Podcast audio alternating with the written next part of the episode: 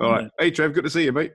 Hi, Mark. How you doing? You good? Yeah, yeah, good. Now, all right, now, for those of you that are watching this, I'm, I'm back with my good friend Trev, and today we're going to be talking about the burning question that seems to be on everyone's lips at the moment, which is when can we resume restraint training?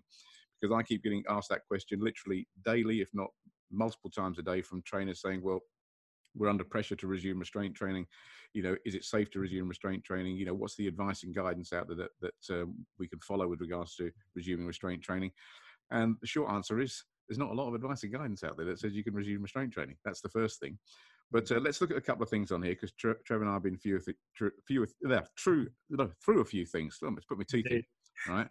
So this is a, an email or part of an email that, that I received uh, this morning, in fact, and it said, I've been asked to deliver a small workshop on hands on perspective, but due to the current corona pandemic, I find myself apprehensive with regard to advising officers on applications that could be deemed as a high risk.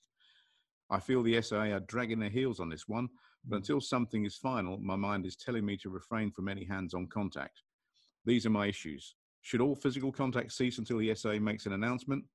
Are existing techniques under review, meaning as trainers, meaning as trainers will, may all need to be retrained, and that's how it was pasted in. So it's not my spelling error on this. Our current SAPR techniques deemed to be no longer applicable. And you know, this is the kind of questions we, we get asked. And I, I bounced this off to the SIA, and, and, to be fair to the SIA, they came back very quickly, hmm. and they said. We have issued the, the statement below to all awarding organisations via email on the 13th of May to 2020. The SIA are referring to the industry in respect of coronavirus to the up-to-date guidance provided by HM government, which can be found at the web link there. And I'm sure most of you have seen the guidance. And if you haven't, I can bring the web. In fact, I'll bring the web link up in a minute and, and I'll, I'll, show you. Uh, bear with me on that one there. I'll copy that. It is a matter for each organisation to follow this guidance and make their own assessment as to what they are able to do. The SIA are therefore unable to provide specific guidance in respect of a specific awarding or training provider. This is also covered on page 1617 in the FAQ on our website, and I'll show you that now. So I'm just going to stop this, and I'm going to now share the web page. So this is the SIA document that they're referring to in that email that went out on the 30th of April. And if I scroll down to pages 16 and 17, you'll see what they say. And that is basically here. Yeah. We encourage you to follow government guidance at all times with regard to social distancing. It is likely this will mean most training activity will stop. Refer to your awarding organisation for any clarification. So that's fundamentally what the SIA is saying. Uh, they, are saying that um, it should stop and, and, until further notice, but they're also saying, and, and I think quite rightly so, it's, it's not for them to tell organisations when to start training or not. You know, that's not their job it's the responsibility of the organisation itself because that will come down to their own assessment of risk. I mean, what's your view on that, Trev? Well, I think certainly a couple of things for us to think about there, Mark. First, in the first instance, from a from a compliance perspective, they put the information out there, and whilst I take your point that you know it's not for them to dictate you know when when when it should or shouldn't when it should resume, but I think certainly the fact they put that document out there, then I think there needs to be a further publication.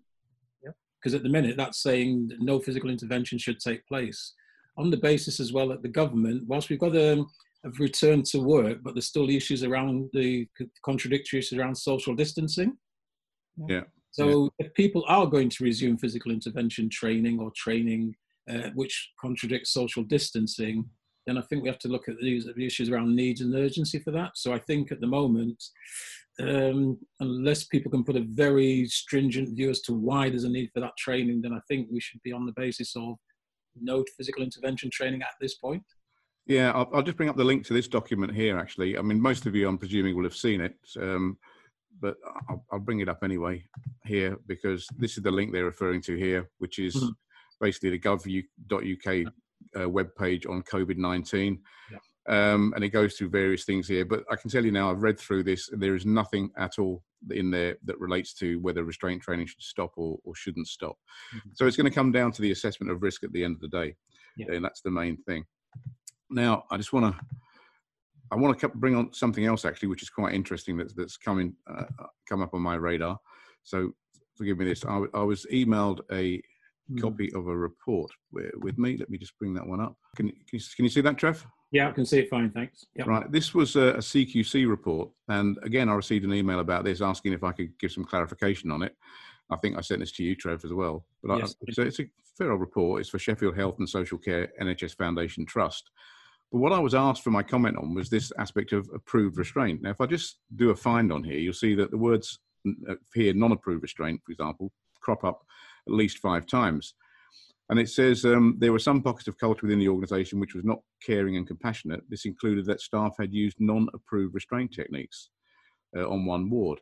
And if we go on through here, you can see that staff had used non-approved restraint techniques in another ward, acute wards. And staff had used non-approved restraint techniques with some patients. And the point is, this word non-approved, yeah, restraint techniques, keeps propping up. So I took the liberty of asking CQC what is an approved restraint technique, and I, I won't share the actual email with you because uh, I need to go back to them and clarify a few points. But basically, the, the crux of the email, uh, based on the question I asked, is that um, CQC doesn't have a list of approved techniques uh, or systems. That's what they told me. They also said that uh, CQC inspectors are not expected to advise providers about uh, the use of restraint techniques they should or shouldn't use. Uh, they also say that CQC inspectors do not take, uh, undertake any physical restraint training and they don't receive any training about the appropriateness of restraint training. So, if the long and short of it is, is a CQC inspector is not trained or competent. This is their own words, mm-hmm. and they shouldn't be actually advising on the use of restraint. So that's that's a really interesting one there. So to get back to the the crux of this, you know, everyone's waiting for someone else to to tell them what to do. But the the responsibility rests with the organisation. So you know, if you're watching this and your organisation is thinking about resuming restraint training or not resuming restraint training, then it's about the balancing of harms. And this is something that your risk assessment has to reflect. Uh, and I'll put the wording in there for you because it basically says the balance that organizations must deal with is the balance between the need to train staff to meet the operational requirement to keep staff and others safe mm-hmm. based on the evidence of the risk posed by not training them, mm-hmm. balanced against the need to comply with the duty of care owed to staff and others in terms of their health, safety, and welfare whilst at work, whilst implementing government guidelines on social distancing and non essential touching where necessary to reduce the risk of transmission of the COVID 19 virus. I mean, would, would you add anything to that, Trev? Um, yeah, I think to that, I'd just add, um, I think if we look at two categories, one emergency workers and non-emergency workers. Yeah, yeah. yeah so, so I think, you know, non-emergency workers, then it really is a big question as to why there'd be a need for physical intervention training. You mm-hmm. know, the what if question, we could do, you know, we've done that to death. Emergency workers, I would still have, you know, some tiered approach towards those who the organization risk reviews are most uh, liable to maybe get involved in challenging behavior. Yeah, it's interesting because I, I, think we did a video on this as well. We've done so many videos now, but someone was claiming that their organisation was saying that restraint training is essential training. Did we, did. did we cover we that before? We did, yes, we did. Yeah, we did, didn't we? And I think the question we asked was, "Well, show us where mm-hmm. they've defined or come to the conclusion, based on assessment of risk, that that it is essential." But um, this have you finished on this one, Trev? Or do you got anything else you want to add? No, but I just go back. Just uh, stay, stay on this slide. Just go one back though. Remember the non-approved. And oh yeah, yeah. Almost yeah. like a summary perspective, and you know, and because uh, the three things that kind of sprung to mind as you were reading that was one was approved by who, yeah, yeah, or use by who, yeah, upon who are they going to use those techniques on, yes, you know. But it, in summary, what I'm trying to say isn't it who's approving these techniques and why? Yeah, yeah. yeah. sorry. Yeah. yeah. No, absolutely. And it's it's like you know, I used to live in West London, and I used to drive over the the the flyover going into into into London itself, and there used to be a Jaguar garage on on the side there, and they used to have a big billboard, mm-hmm. and it said "new and approved Jaguars." and I always thought, wow, I'm going to buy an. I couldn't afford a new one, so I'm going to go and buy an approved one. So I went in there. I said, I'd like to look at one of your approved Jags, and they went, yeah, yeah, great. You know, show me. Around. I said, mm. how's it approved? they went, well, we've approved it. we've, we've done our checks. I went, so basically what you've done is you've checked the car and you've approved it. They went, yeah and it got me because I nearly bought the damn thing on the basis it was approved. So it's an interesting one when we get, get into that area. But here's one I think uh, I'm going to let you take the lead on this because this is um, something now that's that's big, and I'll I'll go to the web page that this comes from because this this dropped in my email inbox this morning. So bear with me, and I'm going to let Trev talk about this. So it's going to share that there. Yeah. Right, this is um, from Chancery Lane. And for those who don't know Chancery Lane, it's where all the lawyers and barristers live in London, basically all the good ones anyway. Um, I shouldn't say that because there's good ones live elsewhere, of course. But Chancery Lane is well known for being a legal centre. And this is uh, a post they brought out about COVID 19 claims and personal protective equipment. So, Trev, I'll let you talk about this because you've done a bit of homework on this, haven't you? Uh, thanks, homework. Indeed, I had a chance to About hours. Yeah. but uh, no, a couple of points which came up from it though, and uh, for me, I mean, firstly and foremost, are the duty of care issues, which we've covered, you know, and people are uh, very familiar and aware with. Yeah. But the points I really wanted to get into were two, I think, two very key points to bring out in this report: uh, secondary and indirect exposure. You know, Yeah. they're key areas we need to, you know, we need everybody needs to be aware of. You know, the issues about exposure, and they certainly use a case example here. Uh, here, isn't it? Yeah. Uh, yeah, sorry, thank you. Well done. Yeah, thanks. Yeah, so we can see there, yeah, the Margereson versus Roberts case itself. Yeah. And if I just read just the introductory element of that, out, if you don't mind. you Sure. know. But it may be, you know, a factory worker, you know, it talks about a factory worker in Leeds, you know, I'd been allowed, uh, in terms of my apologies, had allowed such large quantities of asbestos due to escape from local children. Asbestos dust, you mean? Yeah, asbestos dust. My apologies. Sorry, Yeah. Mike. Thank you. So what they were talking about uh, fundamentally was, sorry, thank you, a combination of a worker in his coveralls going home, yeah, obviously removing the coveralls at home, and his wife was actually then, you know, washing those coveralls with themselves was one factor of it. Yeah. Mm. In addition to that, around the exposure, in addition to that, the asbestos dust, you know, carrying over the boundary of the work environment in itself, and it talks about here extramural, which is, you know, either outside full-time employees, so members of the public, in this Yeah. instance, child themselves there, or the boundary walls. Because when we look at, you know, we, I think we touched on this in previous talks, you know, with door, uh, with door supervisors, where does your boundary area of responsibility lie? That's right. And certainly here, from terms of the secondary exposure element of it, well, you know, and the, the, the ruling was on appeal was the fact that, know, the asbestos dust, it was known that it would carry beyond the boundaries of the wall, and therefore the liability fell back with the factory work, the factory themselves, the factory owners. Yeah. So I think certainly from this to this report here, and we come back to COVID, you know, and we've spoken about this before. From a COSHH regulation perspective, there are other, regu- other regulations and legislations and codes of practice. If we look at it from a COSHH perspective, the fact that it is a virus, yeah, and we know that even you know whether A people have been tested or B people are asymptomatic themselves, Yeah. and whether the exposure was in the workplace or whether it's been caught contracted to or traveling to or from work or from family members Mm. there are a lot of fundamental issues around returning safely to the workplace and managing infection control issues and areas there. Well, we- really, We- We had a conversation about this, didn't we? Where, uh, and I, again, I don't know if I've done it in a video, so if you're listening to this and I've said this again, forgive me, but I'm 59, I'm allowed a bit of dementia. But Mm. I was contacted by uh, someone who's got a care home, and they said that they wanted to start training because they needed to do training for their staff because they've got one person that needs restraining. Mm. And they said, and we're COVID secure. Yeah. I said, well, how can you, how, tell me how you're COVID secure? And they said, well, it's only myself and my staff that actually go in to the home. Um, and we're all okay.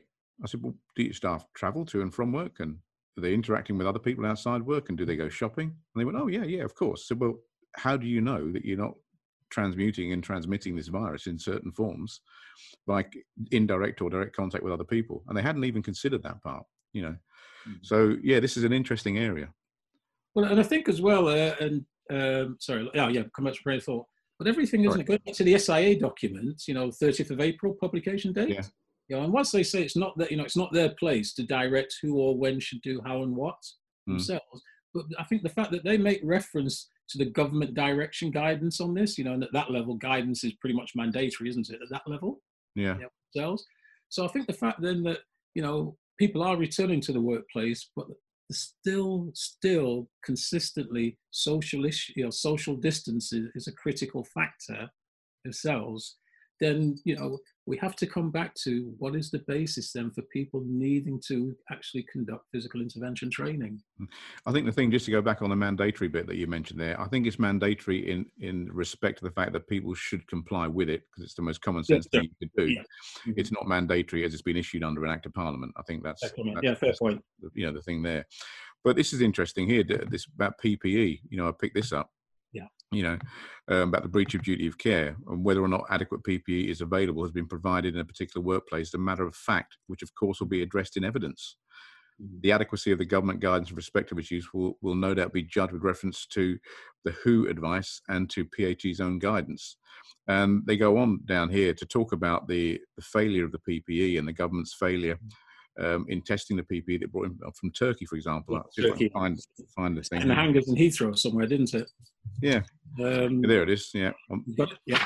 On May the 6th, 2020, it was reported that 400,000 gowns ordered from and supplied by Turkey did not meet NHS safety standards were being returned, having never left the Heathrow hangar.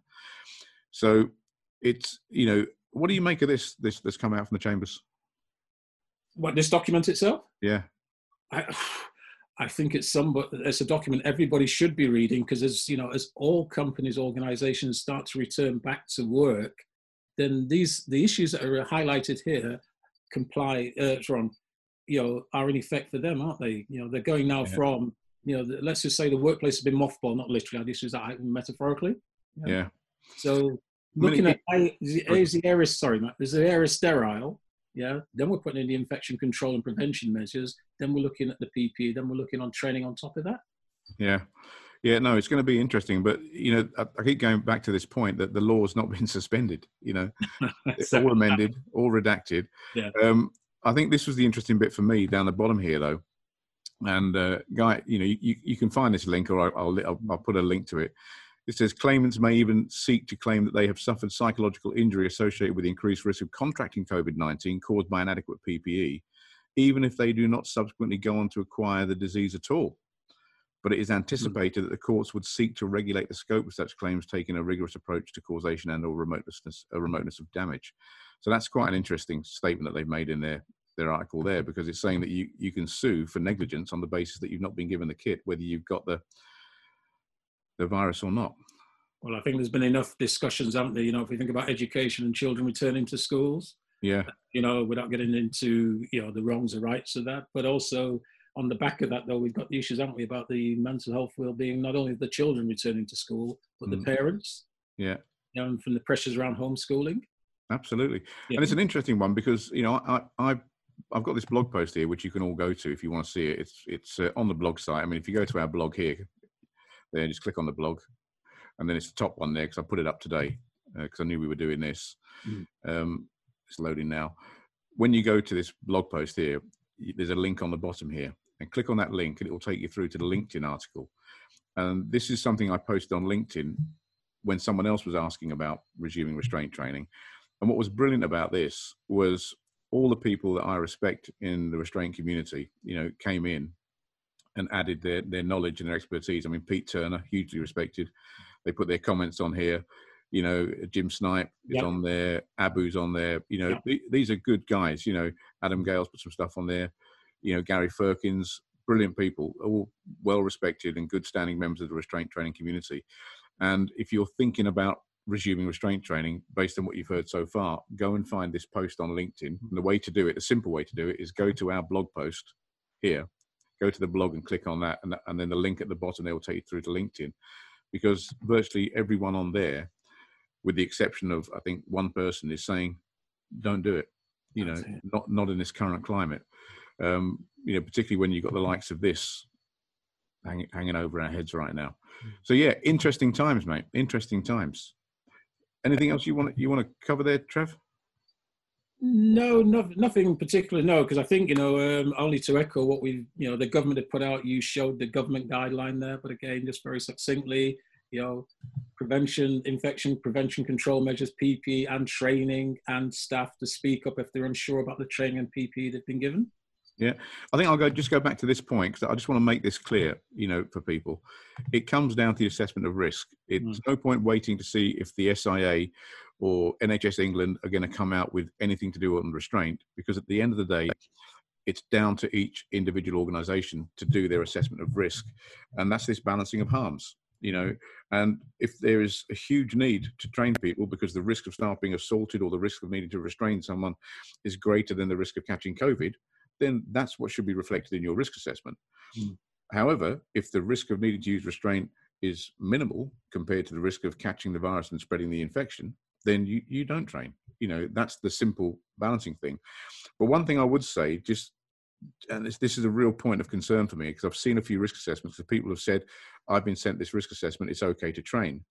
And when I look at the risk assessment, it's nothing more than someone justifying the bias to want to train and to put it on paper without doing a proper risk assessment. Uh, you know and that's the dangerous bit for me. So make sure whoever does the risk assessment and if you are given a risk assessment someone says here's our risk assessment ask to see the credentials of the person who did who done it because they have to be a properly qualified and or competent person. You know not joe blogs who's you know never done any health and safety training never done any restraint training never done any risk assessments that's that's not the person that does risk assessments and even if the person is a qualified health and safety professional if they don't know anything about restraint or the implications of the dynamics and, and the, the, the risk of cross infection from restraint and all the other things that go with it, they need to be liaising with people that do. You know, that's the important thing. Have you got anything to add on that, Trev? I'll just echo one point you said there because I think it's very important. Risk assessments must be carried out by a qualified and or competent person. Can't stress that enough. Oh, absolutely. And I found this digging through my old archives today as well. This was uh, Anthony Scrivener, QC. This was 20 years ago, he said this, when he was a keynote speaker at the annual Simmons Safety Lecture at the Institution of Civil Engineers. And the lecture was entitled Corporate and Personal Manslaughter Where the Offence Is, Let the Great Axe Fall. And this was his opening statement. He said, Although in this short address I'll refer to the government's new proposals for corporate manslaughter, I would wish to drive home a clear message to all of those involved in the management of companies. Even without these reforms, there is an unstoppable movement towards using the full force of the criminal law against companies and executives forming the management of companies where death or injury is caused by serious negligence. They are out to get you, and that is a clear message you should take back with you from this meeting to your boardroom. If you ignore the trend, then you do so at your peril. That's quite a, and that's, uh, yeah, that's, that's a punch in the head statement, isn't it? you know, from, from a very well qualified and respected, you know, Queen's Counsel of Silk. And he was he's saying even you know without thinking about charges under corporate manslaughter, mm. you've got all the legislation under health and safety and everything else that can come after you with. And we've been through this on previous videos. Yes. The HSE, the TUC, and the CBI have issued a joint statement on this now about you know not breaching social distancing guidelines, um, and they said they will they will you know look to enforce if people do. So I suppose that the long and short of it is you know, the question that's on everyone's lips is it safe to go back and, and resume restraint, restraint training right now? The answer is quite simple. It depends on your risk assessment. Don't look to me for an answer. Don't look for, to Trevor for an answer. Don't look to God for an answer or the SIA or the NHS. It's down to your organization who must do the assessment of risk, which must be done, as Trevor again echoed, and I'm going to sound like a broken record, by a suitably qualified and or competent person. That's the key, you know, because when that great axe falls, as Andrew Scrivener put it, they're going to they're going to want to see that document. That'll be one of many documents they'll ask to see. Great stuff, mate. Anything from you, Trev? No, thanks very much, Mark. Enjoy chatting again, mate. And hopefully people are informed and we've kind of get somebody to raise some questions about this. Yeah, no, guys, if you've got any questions, pop them in the comments box below wherever this video is posted, Facebook or LinkedIn or wherever you see it, or send Trevor I a message, you know, via whichever social media channel now. I'm becoming good at WhatsApp now. I get messages on WhatsApp. I never use WhatsApp, but um, you know, I'm loving learning. All right, listen, thanks ever so much, Trev. Brilliant, mate. Uh, I'll speak to you shortly, yeah. guys. Thank you for watching. For those of you that are watching, I hope it's of help. That's all we're trying to do here is just you know put out information as best we can to try and give you something that you can work from. All right, guys, take care. Take care.